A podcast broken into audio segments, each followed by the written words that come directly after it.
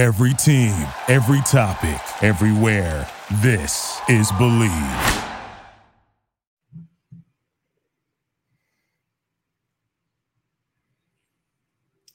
Yo, what's up, Landry football family? This is Sky back with the Candlestick Kids Fantasy Football Podcast, streaming live on Twitch at twitch.tv slash Chris Landry Football.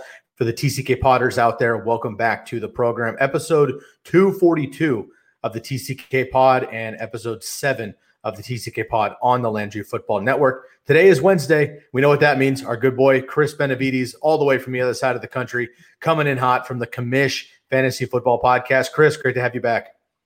Thanks, man. Looking forward to another Wednesday. Let's do this thing. Excellent. So we just got official word that I believe that Chris, you know, barring the occasional uh, cancellation with something coming up unforeseen. Chris will be joining us as many Wednesdays consecutively as possible. So we're very, very excited to have you on the program routinely. You and I have done plenty of episodes on each other's channels over the last year or so, uh, but I'm excited to have you on with some frequency. I think we're going to have a great time with that. And I know that the Candlestick Kids and the TCK Potters on our side love having you on. I'm really excited to bring the rest of your crew on too eventually. If you have to miss a day, maybe Alex, Eric, or Josh can step in in your place because I'd love to get their perspectives also.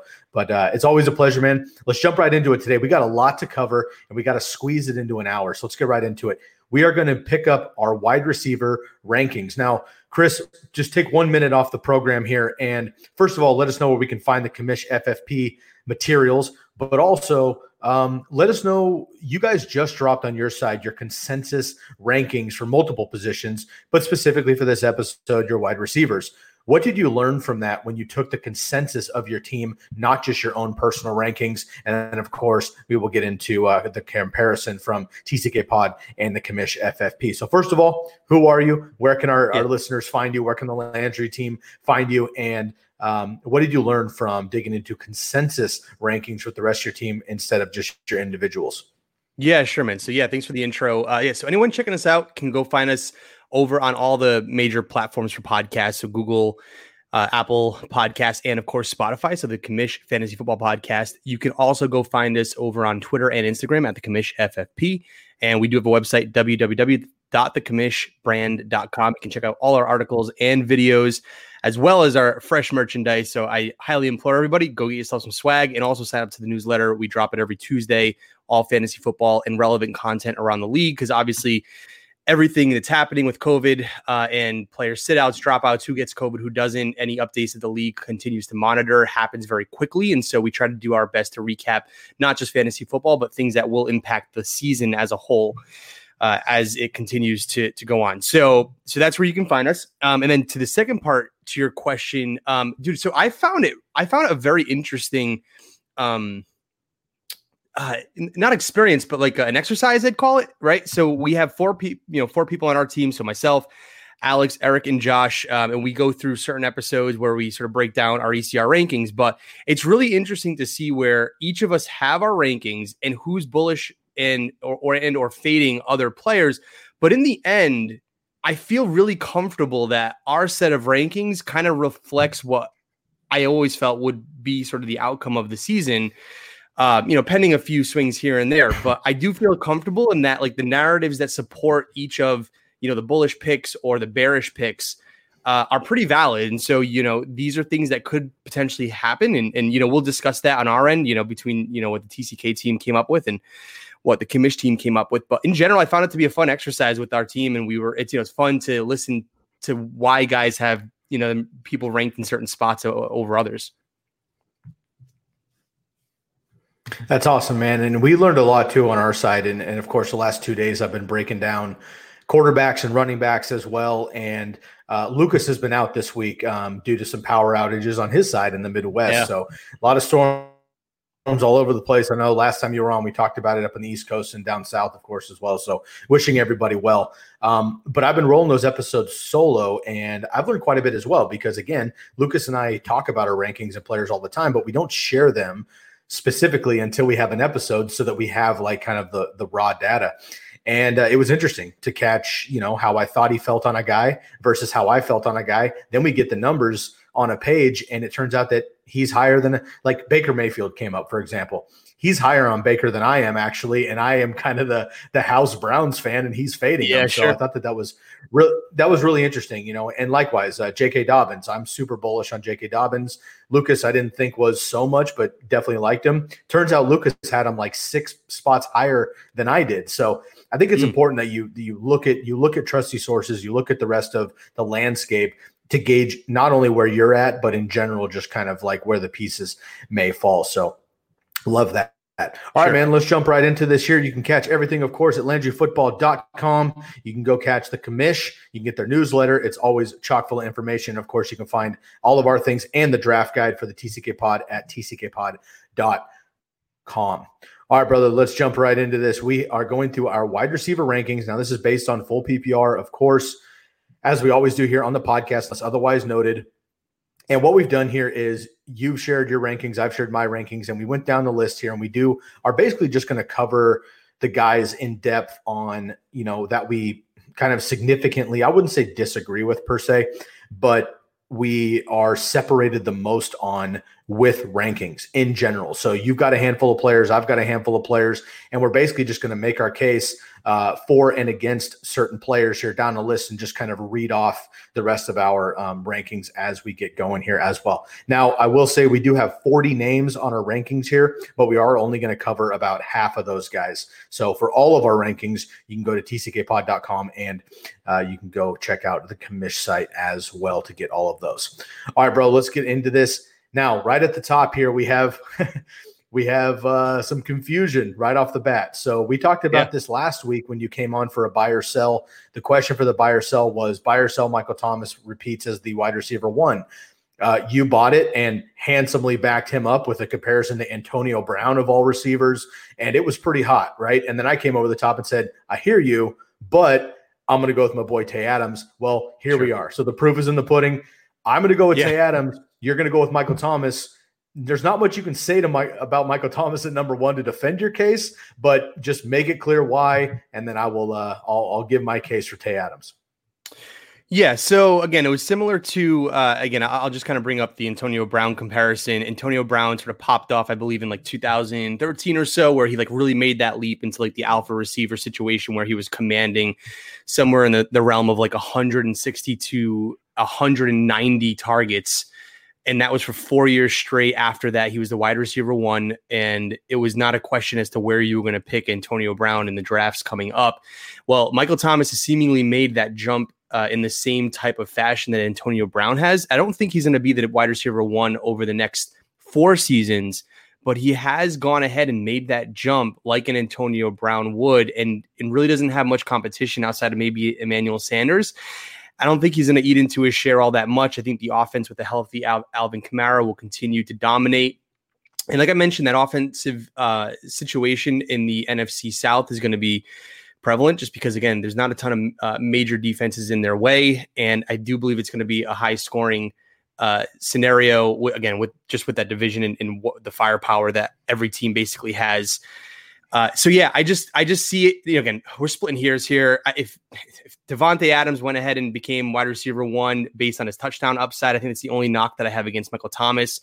But again, with uh, with the amount of attempts and shares that he's going to command on the Saints offense, I I hope to see him get into that double digit touchdown realm, which should secure his wide receiver one, uh, you know, uh, stature once again in 2020. As beastly as Michael Thomas has been over especially the last couple of years, but his career in general, he's never actually exceeded nine touchdowns. So he does need know, to get yeah. into the double. He he does need to get into the double digits there. So my case for Davante Adams. All right, so he leads all wide receivers in touchdowns since 2016. So that's Nuke, the Tulio, Tyreek Hill, Michael Thomas, and the list goes on. He missed four games last year and would have had 1,300 plus yards over 16 games. He's played 27 games over the last two years, and he's scored 16 plus PPR fantasy points in 23 of them. So just four games over the last uh, two years, he has not scored um, 16 plus PPR fantasy points. The Packers didn't add anybody in the receiving corps in the draft. We know that. Devin Funchess opts out due to COVID, and uh, Geronimo Allison, kind of a budding star for a second, is now a Lion. MVS we can't count on. Allen Lazard is fun, but we can't guarantee he's the case. In a COVID type season, I'm going to repeat this constantly down this list. In a. COVID type season, I know you guys have talked about this on your pod. It's very important that you have rapport between wide receiver and quarterback, specifically on a team. And, you know, there's very few combinations in the NFL who are as tight um, physically and mentally as uh, uh, Davante Adams and Aaron Rodgers. So I love that Davante Adams is due to get that number one. Uh, he's kind of the number two last year behind Nuke, the number two behind MT this year. I think he jumps that case and gets it. Now, my case against Michael Thomas, if you want to call it against him, is he had 24 more receptions on 38 more targets and 320 more yards than his previous career highs in 2018. So that's a substantial jump in mm. receptions, targets, and yards for Michael Thomas last year. He had no competition outside of Alvin Kamara and Jared Cook. And now he has Emmanuel Sanders, as we know, coming over for the 49ers. He gets back a healthy Alvin Kamara, who was playing at about 75% last year. Turns out that he actually tore his knee, didn't get an operation, but he had high ankle sprain as well. That took him out of the pass game you know, more so than they wanted to be. He got his 81 receptions that he does every season, but he was on pace to have 100 himself. I think that would have significantly taken down from Michael Thomas. So with the addition of of uh, Emmanuel Sanders plus um, Alvin Kamara coming back healthy and potentially having a you know a stronger defense and a stronger run game. I just think you know Michael Thomas is going to be a beast, and you yeah. know if you're able to get him in the middle to late first round with all these ridiculous running back drafts, then totally awesome. I personally am am going to just lean with uh, with Davante Adams here, so I'm gonna I'm gonna stay on my stand on my stool and I'm going to go with uh, my boy Tay Adams here. So I'm going to go with it. All right, man, let's jump down the list here. So the rest of the top eight was actually exactly the same for us as far as the players, but yep. just a different order. So I'm just going to blaze down the list really quick here. So I have Adams, Thomas, Julio, Hill, Godwin, Nuke, Golladay, and Evans is my top eight. You had the same players, but in a little bit of a different order. Michael Thomas, Adams, Hill and Julio switched, Nuke and Godwin switched, and then you had Golladay and Evans as well. So pretty pretty much the same in the consensus top eight there. So I like that. Let's jump down the list here a little bit though, man. We're gonna kind of just switch off throughout this episode sure. and take turns on who we're gonna cover here. And basically, whoever is higher on a particular player, we're going to kind of give the lead, and, and that person's going to go first. The other person can give a retort if they'd like, or we'll move on. We're going to start with you, man. So a lot of these other names here. I mean, Cooper Kupp, uh, Juju, um, DJ Moore, Allen Robinson. Those guys are pretty much pretty close between, let's say, nine and twelve for us. But there are some discrepancies right off the bat here. So let's let you start with AJ Brown. You've got AJ Brown at twelve, and I've yeah. got AJ Brown at eighteen. I love AJ Brown, but you've got him inside your top twelve. Man, explain. Yeah, so this is an interesting one uh, with respect to. Uh, it, it's it's it's tough to it's tough to suggest where to start with AJ Brown because off the rip, you want to start saying, yeah, he was super efficient. Anybody who's a pro AJ Brown guy is like, yeah, he was super efficient. He's going to continue. Then you have the people who are against AJ Brown who suggest that he's not going to be super efficient. But what I'd like to do is just kind of go through the numbers and look at more so of like an evidence based argument as opposed to like a gut feel argument. And then maybe that would help us understand as to why I think we have him so high. And then, and then anybody who's against that can say, well, that's not going to happen again in 2020, which is fair. I mean, you, you know, you can make that argument, but we're just going to tell you what, what it, what happened and what, what the story tells based on the numbers, which we, which is pretty much what happened. Right. So, all right, done talking. Let's get into it. The first thing is the QBR rating between Tannehill and uh, AJ Brown. Everyone kept talking about the efficiency between Tannehill and AJ Brown. It was similar to Tyler Lockett and Russell Wilson. Wrong. It's actually better than Russell Wilson and Tyler Lockett. The you know the infamous duo in Seattle. The AJ Brown Tannehill argument for efficiency was actually better between them two than Tyler Lockett and Russell Wilson. The crazy part is, is that he was even better with Marcus Mariota than he was with Tannehill. So between Tannehill and Marcus Mariota, he shared a 123 QBR rating with Tannehill and a 137 QBR rating with Marcus Mariota. He was good for number three in the entire NFL with rating uh, with his both quarterbacks at 132.5. Uh, with in you know again in contrast, the Tyler Lockett Russell Wilson comparison was 124.7, a little a little bit of a regression from the year before, but still pretty high. But still, number three in the NFL, pretty solid in an offense that was scrambling to find their their identity and obviously picked it up in Derrick Henry in the middle of the season, but still had Ryan Tannehill and that passing game with AJ Brown to back it up. Then, if you go look at a bit deeper in terms of uh, his production, right? I mean, look, this guy was a rookie last season, right? So number 16 yards after the catch, which is where a lot of receivers who are, end up in the top 10 make a lot of their their you know the money in the fantasy uh, fantasy realm. Uh, number two in yards uh, per target with 12.5, and then number three in yards per reception at 20.2, which is like just insane efficiency, right? Now, here's I think this is where I think this is the reason why we have him in the top 12. Last season, he only played about 72.3% of snap share. Okay. In the first nine games, he only played 60% of snaps. So, like, he really wasn't on the field for half the season for half the time.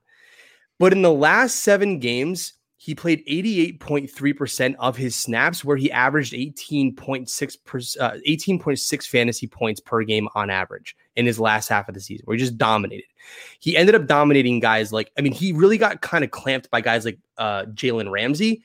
By the end of the year, he was making guys like Marshon Lattimore look like fools, right? So I think the idea here is that AJ Brown, what you would normally see in uh in in a wide receiver two one makes a jump from season to season. He made that jump in mid season, and we watched it happen. He got more playing time. He became more efficient. He understood how to read cornerbacks, even good ones, and and was able to maintain a solid QBR rating between Tannehill and Mariota. That switch that happened in the middle of the year, all the while you know still still being able to to keep his production. So why do I say all that? I say all that because the environment uh, in Tennessee hasn't changed all that much. They're still going to be led by Derrick Henry. So I do foresee uh, you know, teams trying to stop the run first, which is going to leave AJ Brown to have the efficiencies that he enjoyed in in 2019. Does it happen without Derrick Henry? Probably not. But that is part of the factor, and it's a major part of that equation, which is I think why we have making that giant leap into the top 12. I like it, man, and that's a great case for him. And again, I don't dislike AJ Brown at all. I am one of those people that, while I don't think he's going to sink in uh, efficiency and production by any means, I do think it regresses a little bit just because naturally it's a huge, huge number. I think it was he, you know, led the league. I think it was what 20, 20.1 or something yards per uh, reception or something insane, uh, which is great. I mean, some receivers, you know, DeSean Jackson was very high for his career and everything else. My concern, I guess, is just the flow of that offense in general. You just mentioned yeah, that he was sure. actually better. He was just better with Marcus Mariota, who's now obviously a Raider. Um, so I like AJ Brown a lot, but I just can't seem to put him over Calvin Ridley, Woods, Thielen, OBJ, DK, even. Um, so I'm gonna I'm gonna fade AJ Brown it's, a little bit, but yeah, yeah. I was just no. say, like, to be fair to your point, it's definitely it's just a volume argument, right? If he doesn't get the volume, his stats look the same. But his volume goes up, man, this guy's gonna look nice. Yeah, and I, I totally agree with you. And if he does get the volume and he keeps the efficiency, he's going to be a beast. I totally agree with you. What this tells me, though, Chris, when I look at your ranking of him at 12 and mine at 17 or 18, this tells me that just hypothetically, if we're in a draft, you are willing to pick him as your wide receiver two off the board. And let's say, I mean, the, the wide receiver 12 is probably going to go off the board in what the early third round. And I'm more putting him in maybe the back of the third round, maybe the fourth round for wide receivers. So if you're able to do that, and he was maybe even your wide receiver one, if you go two running backs heavy, uh, then you know I think that's just where we we, we look at apples and oranges. But love AJ sure. Brown, um, but I think that that's a, it's a little bit high for me. All right, I'm going to go into my uh, first one here, and that's Calvin Ridley. And again, pretty much the same discrepancy here. You had AJ at 12, I have him at 18. I have Ridley at 13. You have him at 18. So Calvin Ridley, prior to getting hurt last season in week 15, Ridley was on pace for 1,066 yards and eight touchdowns, which would have basically ended him at wide receiver 14, which is basically right about where I have him.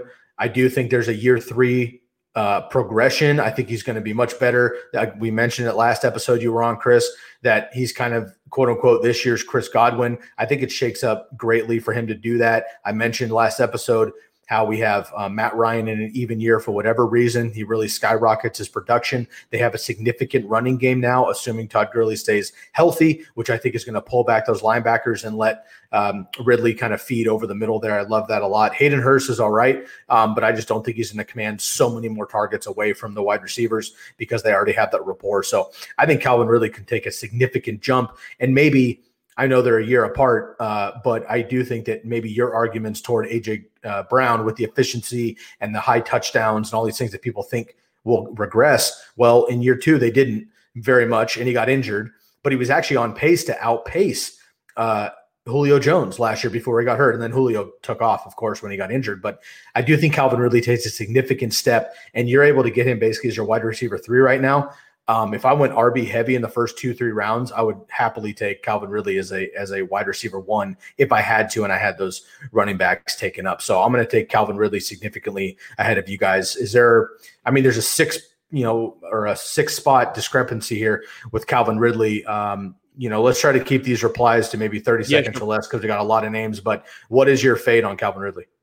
Yeah, no, I don't. Uh, to be fair, man, I actually don't really have too many negative things to say about Calvin Ridley. Uh, it was funny. I I drafted Calvin Ridley last year as my wide receiver too in one of my drafts, and he was great. You know, for the times that he played, and you know he did get hurt, so that was kind of an issue. But uh, yeah, I don't know, man. I think you know, I think our margins here are super slim. So like, you know, I we might have him at the at the 18 spot, but in my eyes, man, like these like 20 to like 13 like you know or maybe 19 to 13 they can all be sort of interchangeable in my eyes so i can i do i totally i guess the point is like, i understand your case for lee i don't really have anything against him i just think that offense just heavily flows through julio and then you know really just kind of gets the scraps off of him that's that's just how i see it Fair enough. Let's jump into Amari Cooper here, man. You have Amari Cooper at 14. I've got him all the way down at 20. Take it away. Yeah, begrudgingly, I don't really like him here, even at the uh, the 14 mark. Someone on my team uh, has him ranked higher than I did. Um, Not mentioning names. Yeah, I gotta be to be fair, man. Like there, there isn't much I, I like about the Amari Cooper inside of our top 20. Uh, outside of just the fact that he is technically still the wide receiver one on one of the most prolific offenses in the league. I think that's the only thing that we can say about that. I still, I would still rather take the Gallup value in later rounds. I still get nervous about the plantar fasciitis.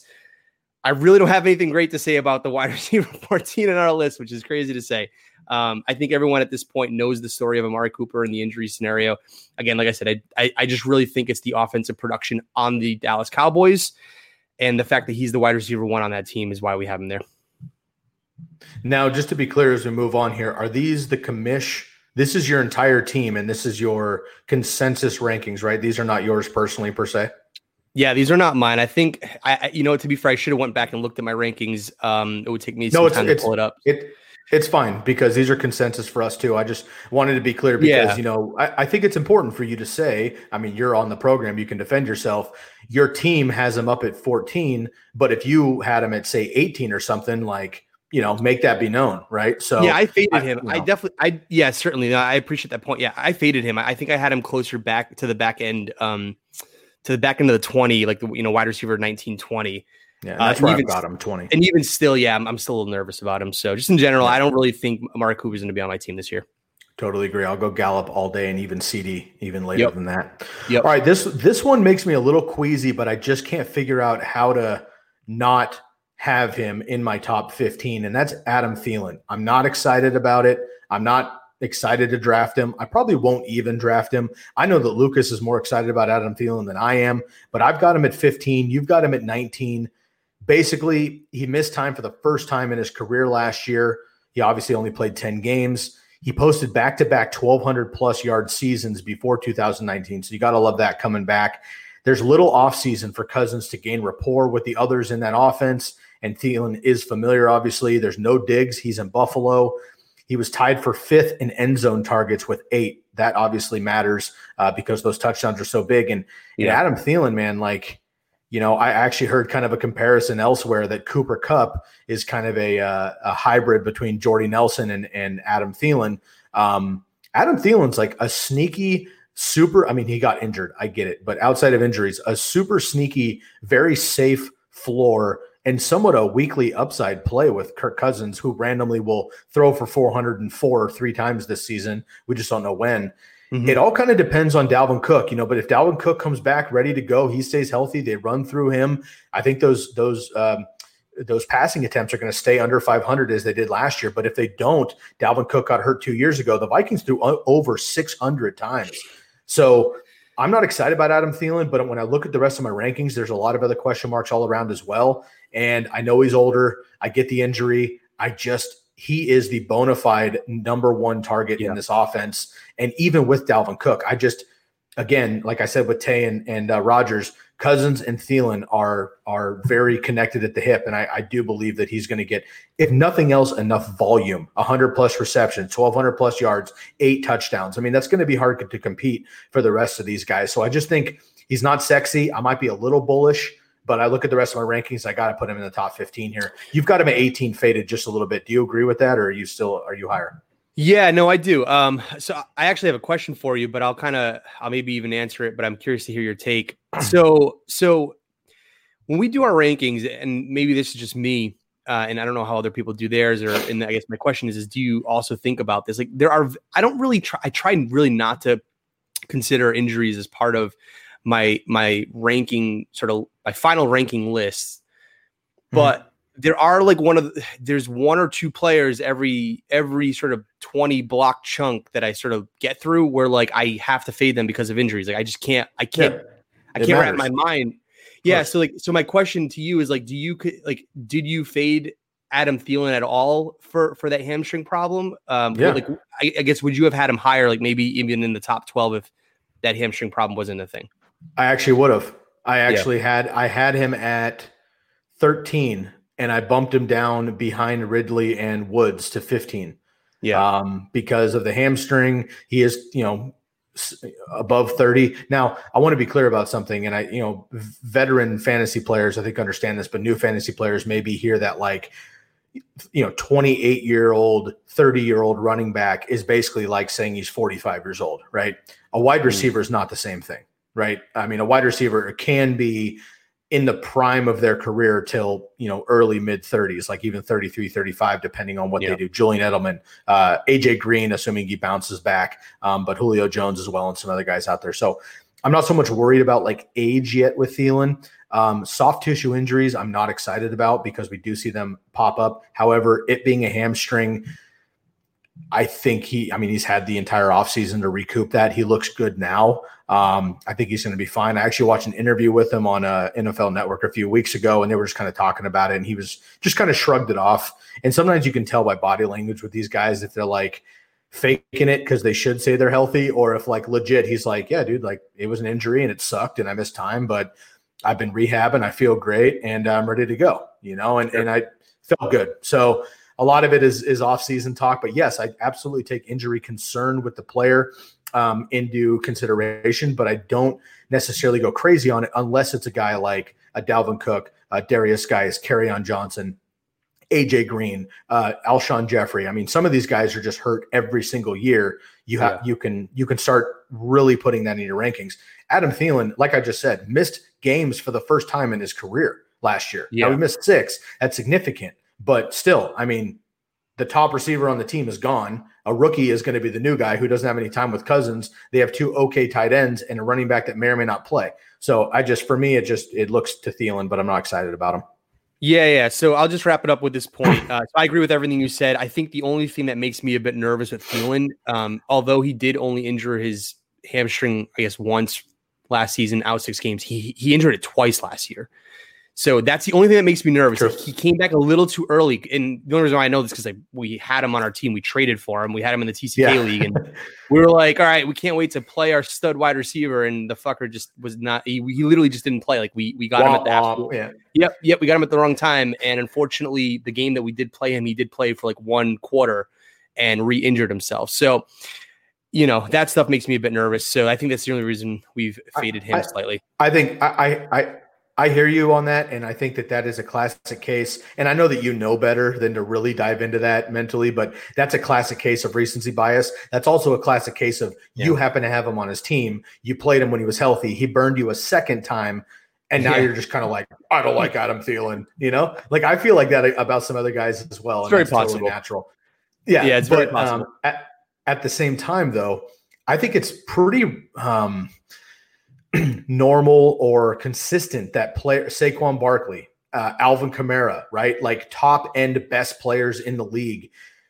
They get a clearance from a doctor. They do the drills properly. They rehab for three weeks or whatever. They get the okay to go. They're medically cleared, and they go out there. They turn once wrong again, and boom, it pops off. Right? There's other guys who come back from a torn ACL and now their hamstring is out for the next six months, like Dalvin Cook a couple years ago. So injuries are injuries, man. Some guys come back from something and they're totally fine the rest of the year. I put it into Yeah. perspective, but I don't I don't let it control my overall rankings. And I'm kind of reluctant to put Thielen in the top 15, but OBJ's behind him, question marks there. DK, who I absolutely love, but I had to fade because I was a little too bullish, I think, on that. AJ Brown, Allen, Amari, all these guys have other question marks, so I got to go with Thielen. Let's move on here, though, man. I'll let you jump into Tyler Lockett. You've got Lockett at 17. I've got Lockett at 23. And I'm going to dive into DK Metcalf right after you. So uh, I'll kind of save my take for when we could turn over. All right, fair enough. Yeah. So, uh, yeah, interesting. We, we basically have a, a swap between Lockett and uh, and DK Metcalf. So that's interesting. Um, all right. So I'm actually going to put on my Josh McDonough hat. So Josh on our team is actually the guy. I'll put on my who- Eric hat. Yeah, yeah. Uh, so, yeah, so, so Josh is the guy who's extremely bullish on um, on Lockett. I actually had Lockett in outside of my top 20. I think I had him somewhere in the 22 mark, 22 range. Josh has, I'm pretty sure at this point, has Tyler Lockett inside of his top 10. So I'm going to make the case per Josh as to why he's so high, and which is actually what swung him into our top 20 for our ECR rankings. So this is basically Josh's case. Josh's case is that before Lockett got hurt last year, now it's when you look at Lockett's overall stat line, if you were just to go to the pro football reference and look at his stat line, I think it shows him having played like I think all 15 or 16 games in the season.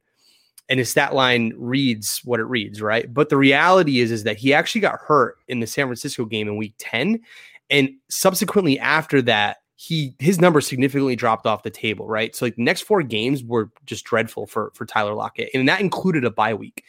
So if you look at the previous games before that, his la- his previous nine games, he had 59 receptions for 767 yards, six touchdowns. He's performing better than Julio Jones. He was a wide receiver. He was a top five wide receiver in the NFL last year before he got injured. And if you extrapolated those numbers for the entire season, again pending the injury, injury, he would have had over 128 targets for 104 receptions, 1400 plus yards, and 10 touchdowns. Like the dude was on a historic pace for the entire season, um, which is you know something that not many Seattle receivers outside of maybe Doug Baldwin a couple years back sniff right in that offense, and so he was doing it until he got injured, and so that I think had impacted his regression um, for the entire year. So I mean, you know, he he mastered in a lot of different stat categories. Um, you know, last year he was second highest catch rate among qualified receivers with 74.5%, only bested by Michael Thomas twice in a row. Chris Godwin was behind him last season um, with 71 point, sorry, 71.1%. You know, I, I really just don't see a scenario. We've talked about this. We talked about this with DK Metcalf. I think Metcalf makes that jump, but I don't think the Seahawks are going to abandon the connection that Lockett and Russell Wilson have. Uh, and so it, to me, it again, I'm speaking on behalf of Josh here. I think it continues, and I actually do think it does continue to the point where, where Lockett is comfortably a wide receiver two next season. Yeah, fair. And I don't, I mean, I do have him significantly lower than you, Tyler Lockett, but that's just because I am super bullish on DK Metcalf. And I know Eric's with me. And I mentioned this on our previous episode. Again, we had a buy or sell. DK Metcalf equals or supersedes uh, Megatron's second season numbers. And frankly, I, I bought it and I had a 10 minute rant on why I think that was going to happen, which I'll I'll save a little bit and I'll encourage people to to dive back a week to last Wednesday and dive into that episode to hear my take on it. But basically what it comes down to, man, is I agree that they're not going to let, you know, get rid of Tyler Lockett by any means. And Russell Wilson and Tyler Lockett are constantly historically efficient with each other. Russell Wilson is incredible, dude.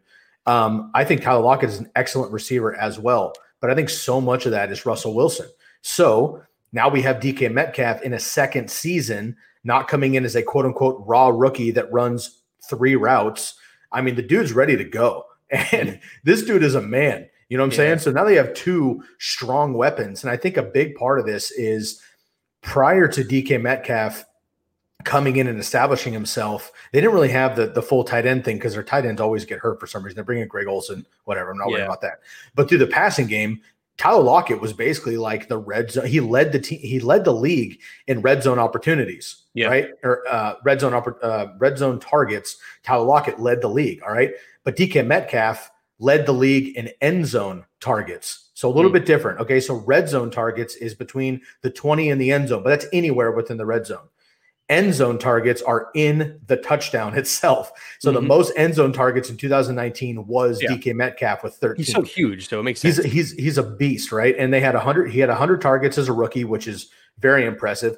Only fifty eight percent catch percentage. That goes to him being a raw rookie and all these other things. I get it, bro. Again, if that goes up to seventy five percent, even he's Yeah. going to be an animal.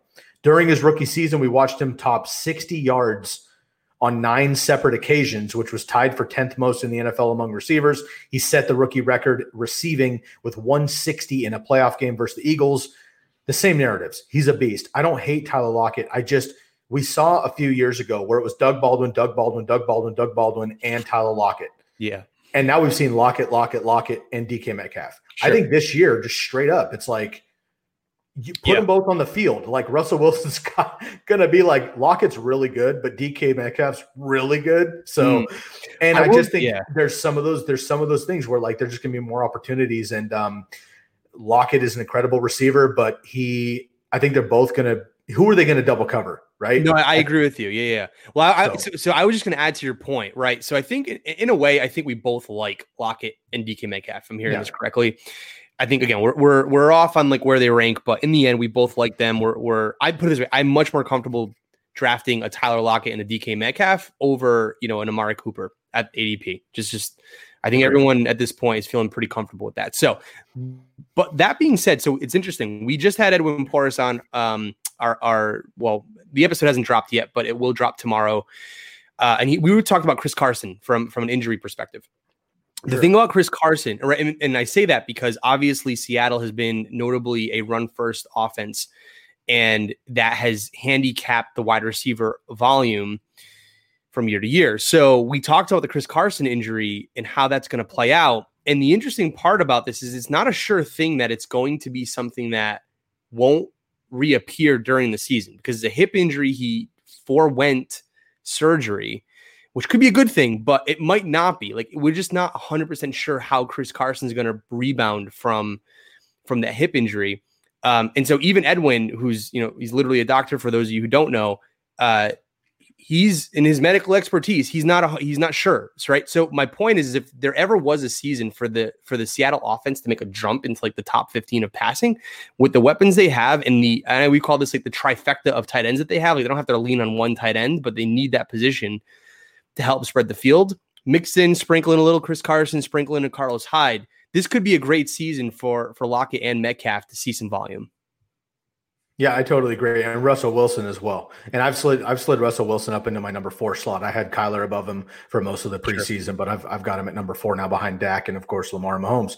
Um, yeah, I totally agree with you, man. And again, I've got DK at 17, Lockett at 23. You basically have those guys switched in your rankings. And honestly, we both have them as wide receiver twos. If one of them ends up at wide receiver 12 and the other one ends up at wide receiver 15, like we've seen with Kupp and Woods over the years, or or uh, you know Ridley and, and Julio, I would not be surprised at all. So I totally agree with you. We're not sure because there- there's still this narrative of the Seahawks being a run-based offense. But if they start turning Russell Wilson loose, dude, Mm. look out. Dude's Mhm. going to be a beast. And if they uh, let him throw 40 touchdowns, which he can do with his eyes closed, if they Yep. let him do that, then let's give Tyler Lockett 10 to 12. Well, DK Metcalf could easily have that many as well. And this year, I just think that while Lockett may have more receptions, I think overall DK is going to have more yardage and I think just more opportunities to score. And then we'll just see where the efficiency lies. So I think we're kind of agreeing to disagree on this one, but we literally have DK at 17 and Lockett at 17 in, in our Yeah. respective rankings. So I like that a lot. I was ex- excited to talk about that one. All right, man. I'm gonna let you go in on this one here. DJ Chark. We talked about him a little bit on the previous episode last week, but for folks that didn't catch it, you have DJ Chark at number 20. I have him at 21. So we're not different per se in this particular uh, situation, but I know that I think you're actually significantly higher than the rest of your team, if I remember That's correctly, true. on DJ Chark. So the commish crew as a as a unit has him at 20, but I think you're the I think you're the the head of the spear here, man. Uh, sell me on DJ, sell me on DJ Chark. Yeah. So again, yeah, we did talk about this uh, in our last, or sorry, our previous Wednesday here. Yeah, I do have dark. Uh, dark horse. I do have DJ Chark as my dark horse top 10 wide receiver finisher this season. Uh, again, I do think, and I'll say this again, I do think that the Jags do have a sneaky good offense. They do have a lot of great weapons around the Gardner Minshew train here. Um, and DJ Chark is a, he's just a premier alpha receiver for, for, for all the characteristics that you're looking for, right? So he's six three, he's about 200 pounds or 6'4, 200 pounds. He runs a 4 3 speed. Um, and the significant jump that he had from his 2018 campaign to 2019 tells me that he's he's becoming a fundamentally sound receiver, right? And so things like looking at things like his drops, right? His rookie season he had five drops. Last season he had zero, which is like it's extremely difficult to have that type of stat line in the NFL. Other uh, otherwise like or or without having put in the work that someone has put in.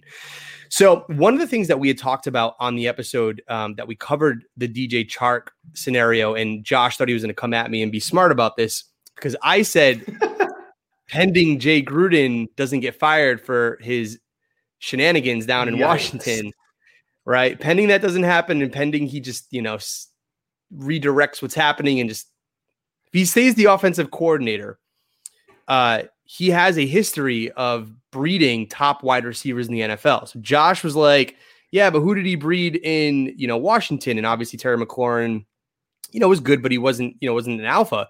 But my response to him was the last time Jay Gruden was an offensive coordinator was when he had AJ Green on the Cincinnati Bengals.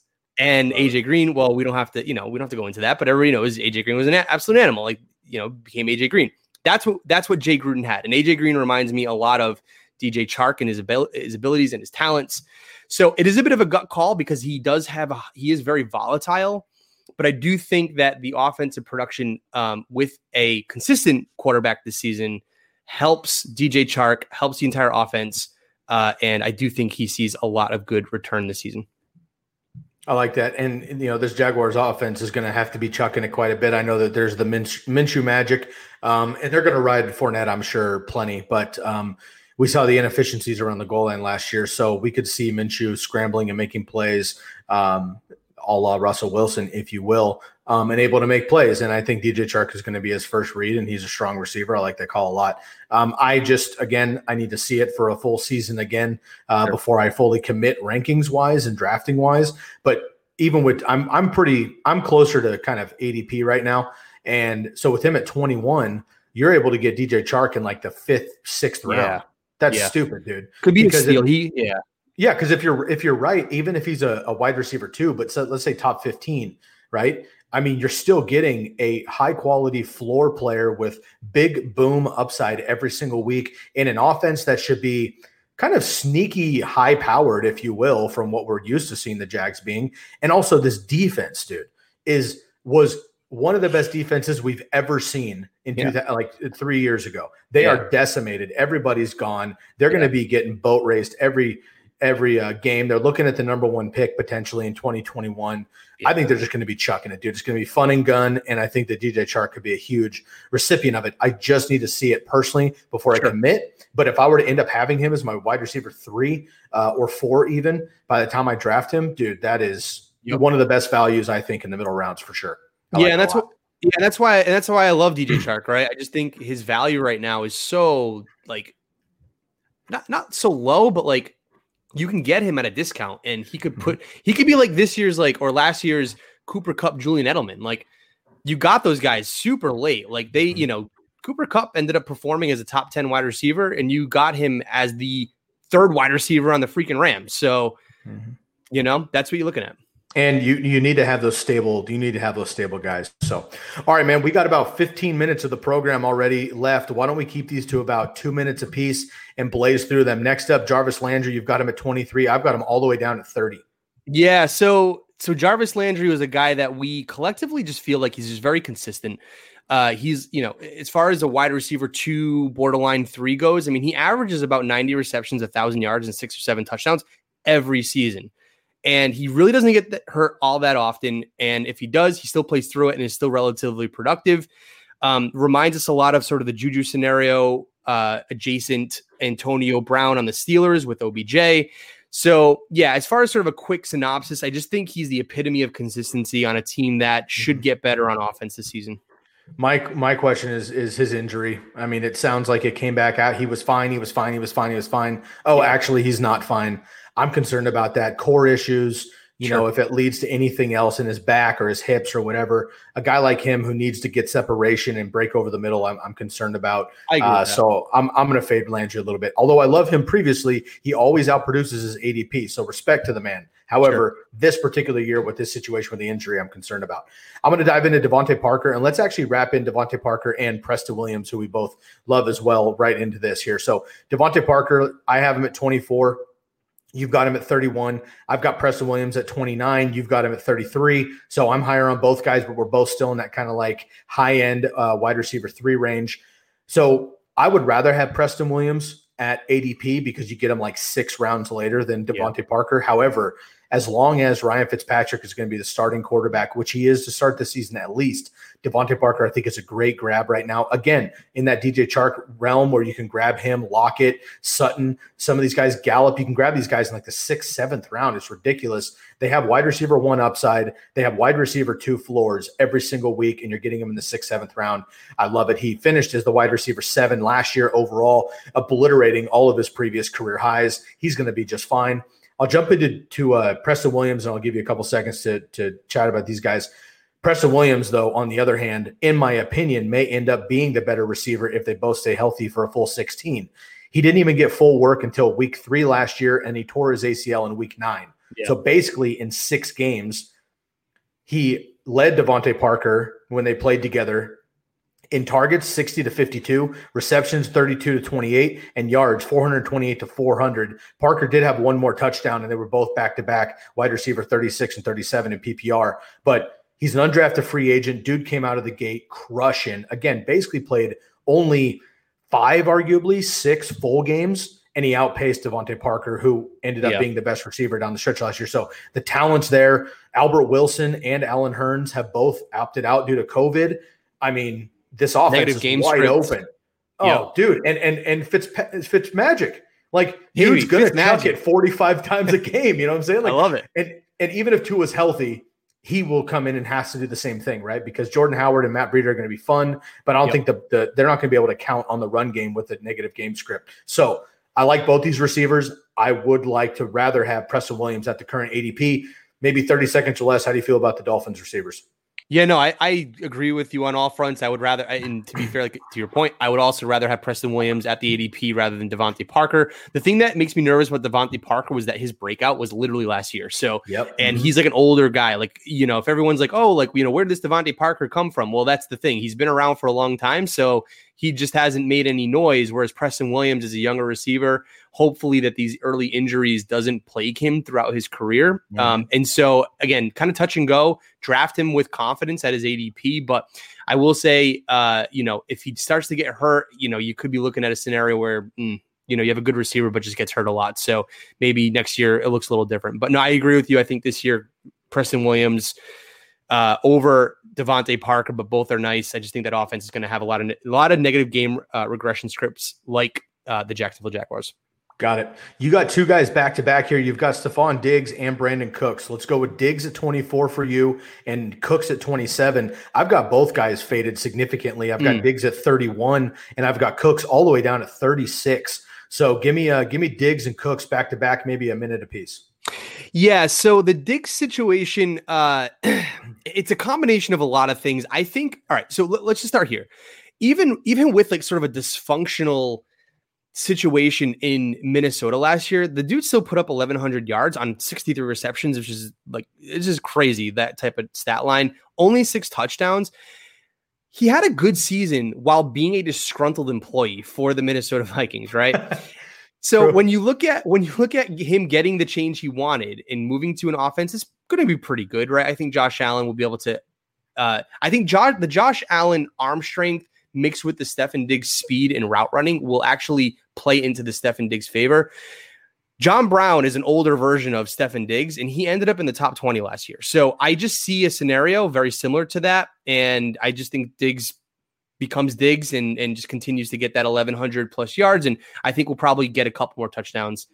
Uh, and then Cooks, again, similar scenario, I think, to Diggs in that, like, I think the strengths that Deshaun Watson has plays into Cooks's uh, wheelhouse. And of course, you saw the Nuk Hopkins volume go right out the door. So Cooks will step into that role and he's capable of doing it. Um, it's just going to be a scenario of whether or not he can stay healthy. So that's pretty much it for me.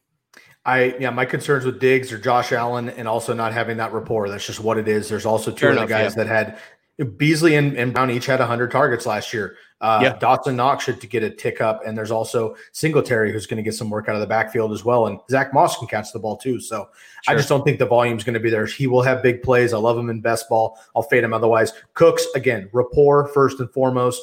Um, but also he's one concussion away from probably ending his career, not to mention yeah, other injuries. So I'm just worried about that, and I'm going to take another stab on Will Fuller potentially in that Texans offense. But honestly, I'll probably not take either one of those guys. I'm going to get into AJ Green here really quick, and this just comes down to obviously the injuries are, are concerned. I'm going to try to put that away just for a little bit. I we can't avoid it. I know I listened to a great uh, podcast with uh, Edwin when he came on earlier in the summer, um, who was basically like, "Don't draft AJ Green, dude. Yeah. I get it. I get it. I get it."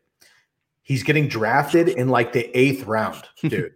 Like right. there's so many other receivers down here that you're going to throw a dart throw at anyway that have question marks. And we know that AJ Green, if he hadn't been injured the last three years, is probably a, a, a surefire Hall of Famer, in my opinion, yeah. in talent and playing with a horrendous team his entire career. He's arguably got the best quarterback already of his career in Joe Burrow, who hasn't even thrown him an official pass.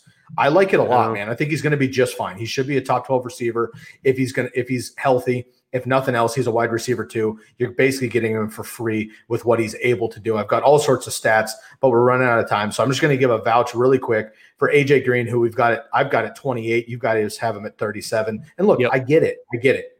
But if you like the Dalvin Cook argument from last year, if you take injuries away, what could you possibly say negative other than a rookie quarterback? I get it. Joe Burrow's not your average rookie quarterback. I think he's going to be fine what can you say negatively about AJ Green? So I'm going to take a couple stabs on him just in case. And look, if he bails or he gets hurt in week three and I have to drop him, I'm going to eat that. But I think it's worth the risk with the other guys who yeah. are around him. Why don't you dive into uh, T.Y. Hilton, man? I went in pretty hard on T.Y. Hilton on your podcast when we were talking about big names with not as big value. So I've kind of made my case against T.Y. Hilton to your listeners. Why don't you maybe make the case for him, I guess. I mean, you've got him at 30, I've got him at 35. I'm not. Yeah. Yeah, so I'm not going to take the bullet here from my team. I definitely had T.Y. Hilton outside of my top 40 this year. Uh, outside just, of 40, wow, yeah, yeah. I, I just, I just think that there are better receivers with better scenarios overall. Our team has, uh, I think, our team is thinking of it similarly to the to your AJ Green point of AJ Green of old. Ty again, it's kind of a combination of this, right? It's the AJ Green of old scenario that you just mentioned, and also to your other point about how wide receivers aren't necessarily old at the age of 31.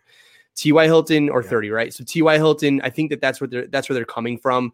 He's he's a great receiver. I mean, you heard Andrew Luck's retirement press conference, and he left Ty for last, and how great of a receiver he is, and how fun it is to throw him the ball, and he's just got you know smooth and all this stuff. So you can't discount any of those scenarios and those characteristics as a receiver in general.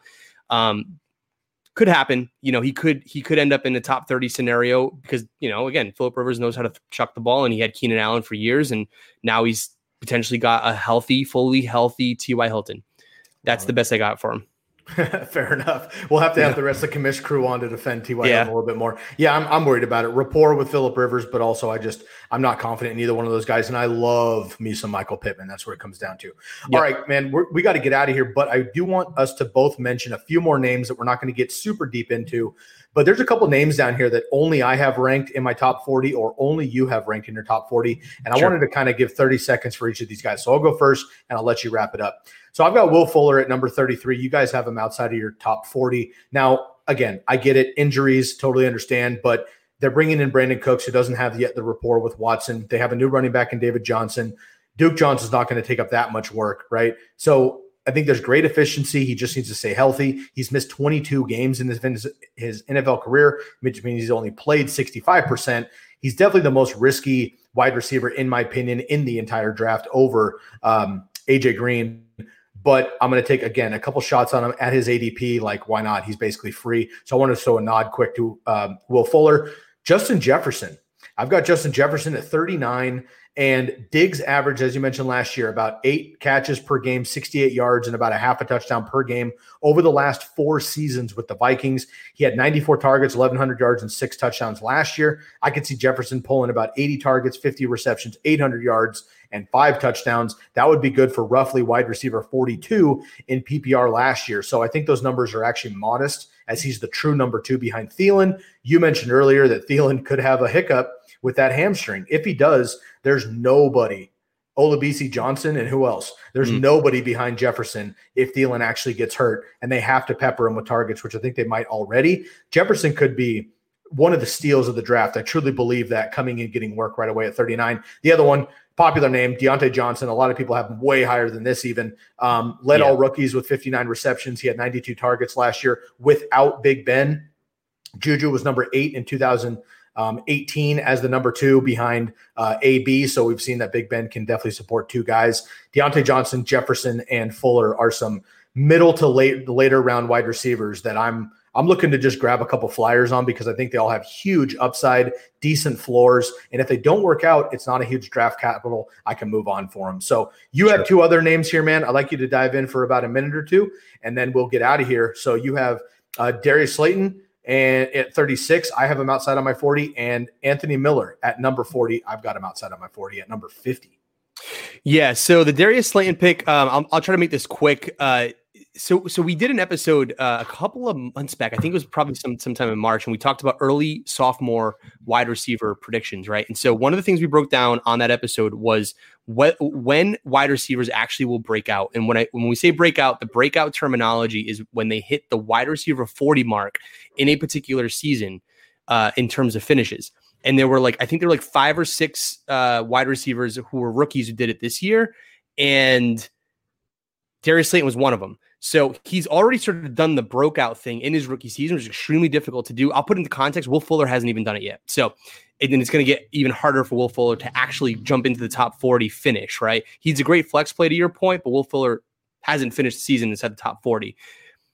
I digress. Point is, Darius Slayton has done it. Um, and so you got to think that he's that prototypical Again, long wide receiver, lengthy strides, fundamentally sound. Drops were a concern in college, but are no longer uh, concern anymore. And because of the Saquon Barkley element, that you know he has the ability to stretch the field and make big plays.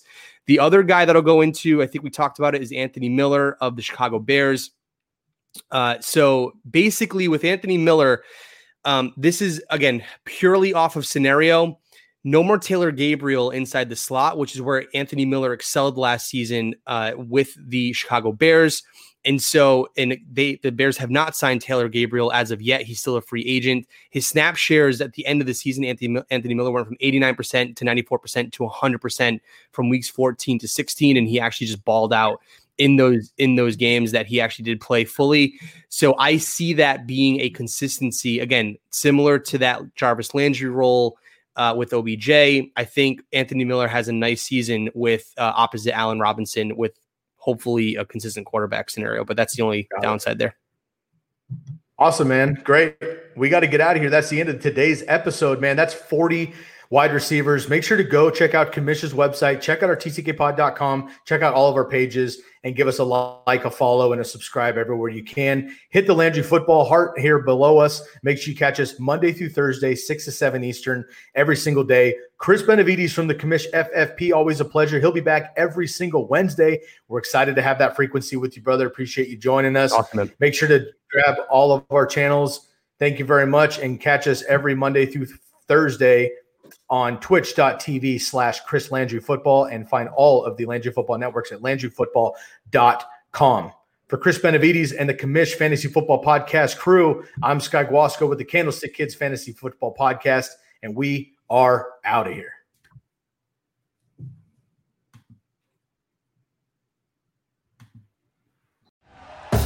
Thank you for listening to Bleav. You can show support to your host by subscribing to the show and giving us a five star rating on your preferred platform. Check us out at Bleav.com and search for B L E A V on YouTube.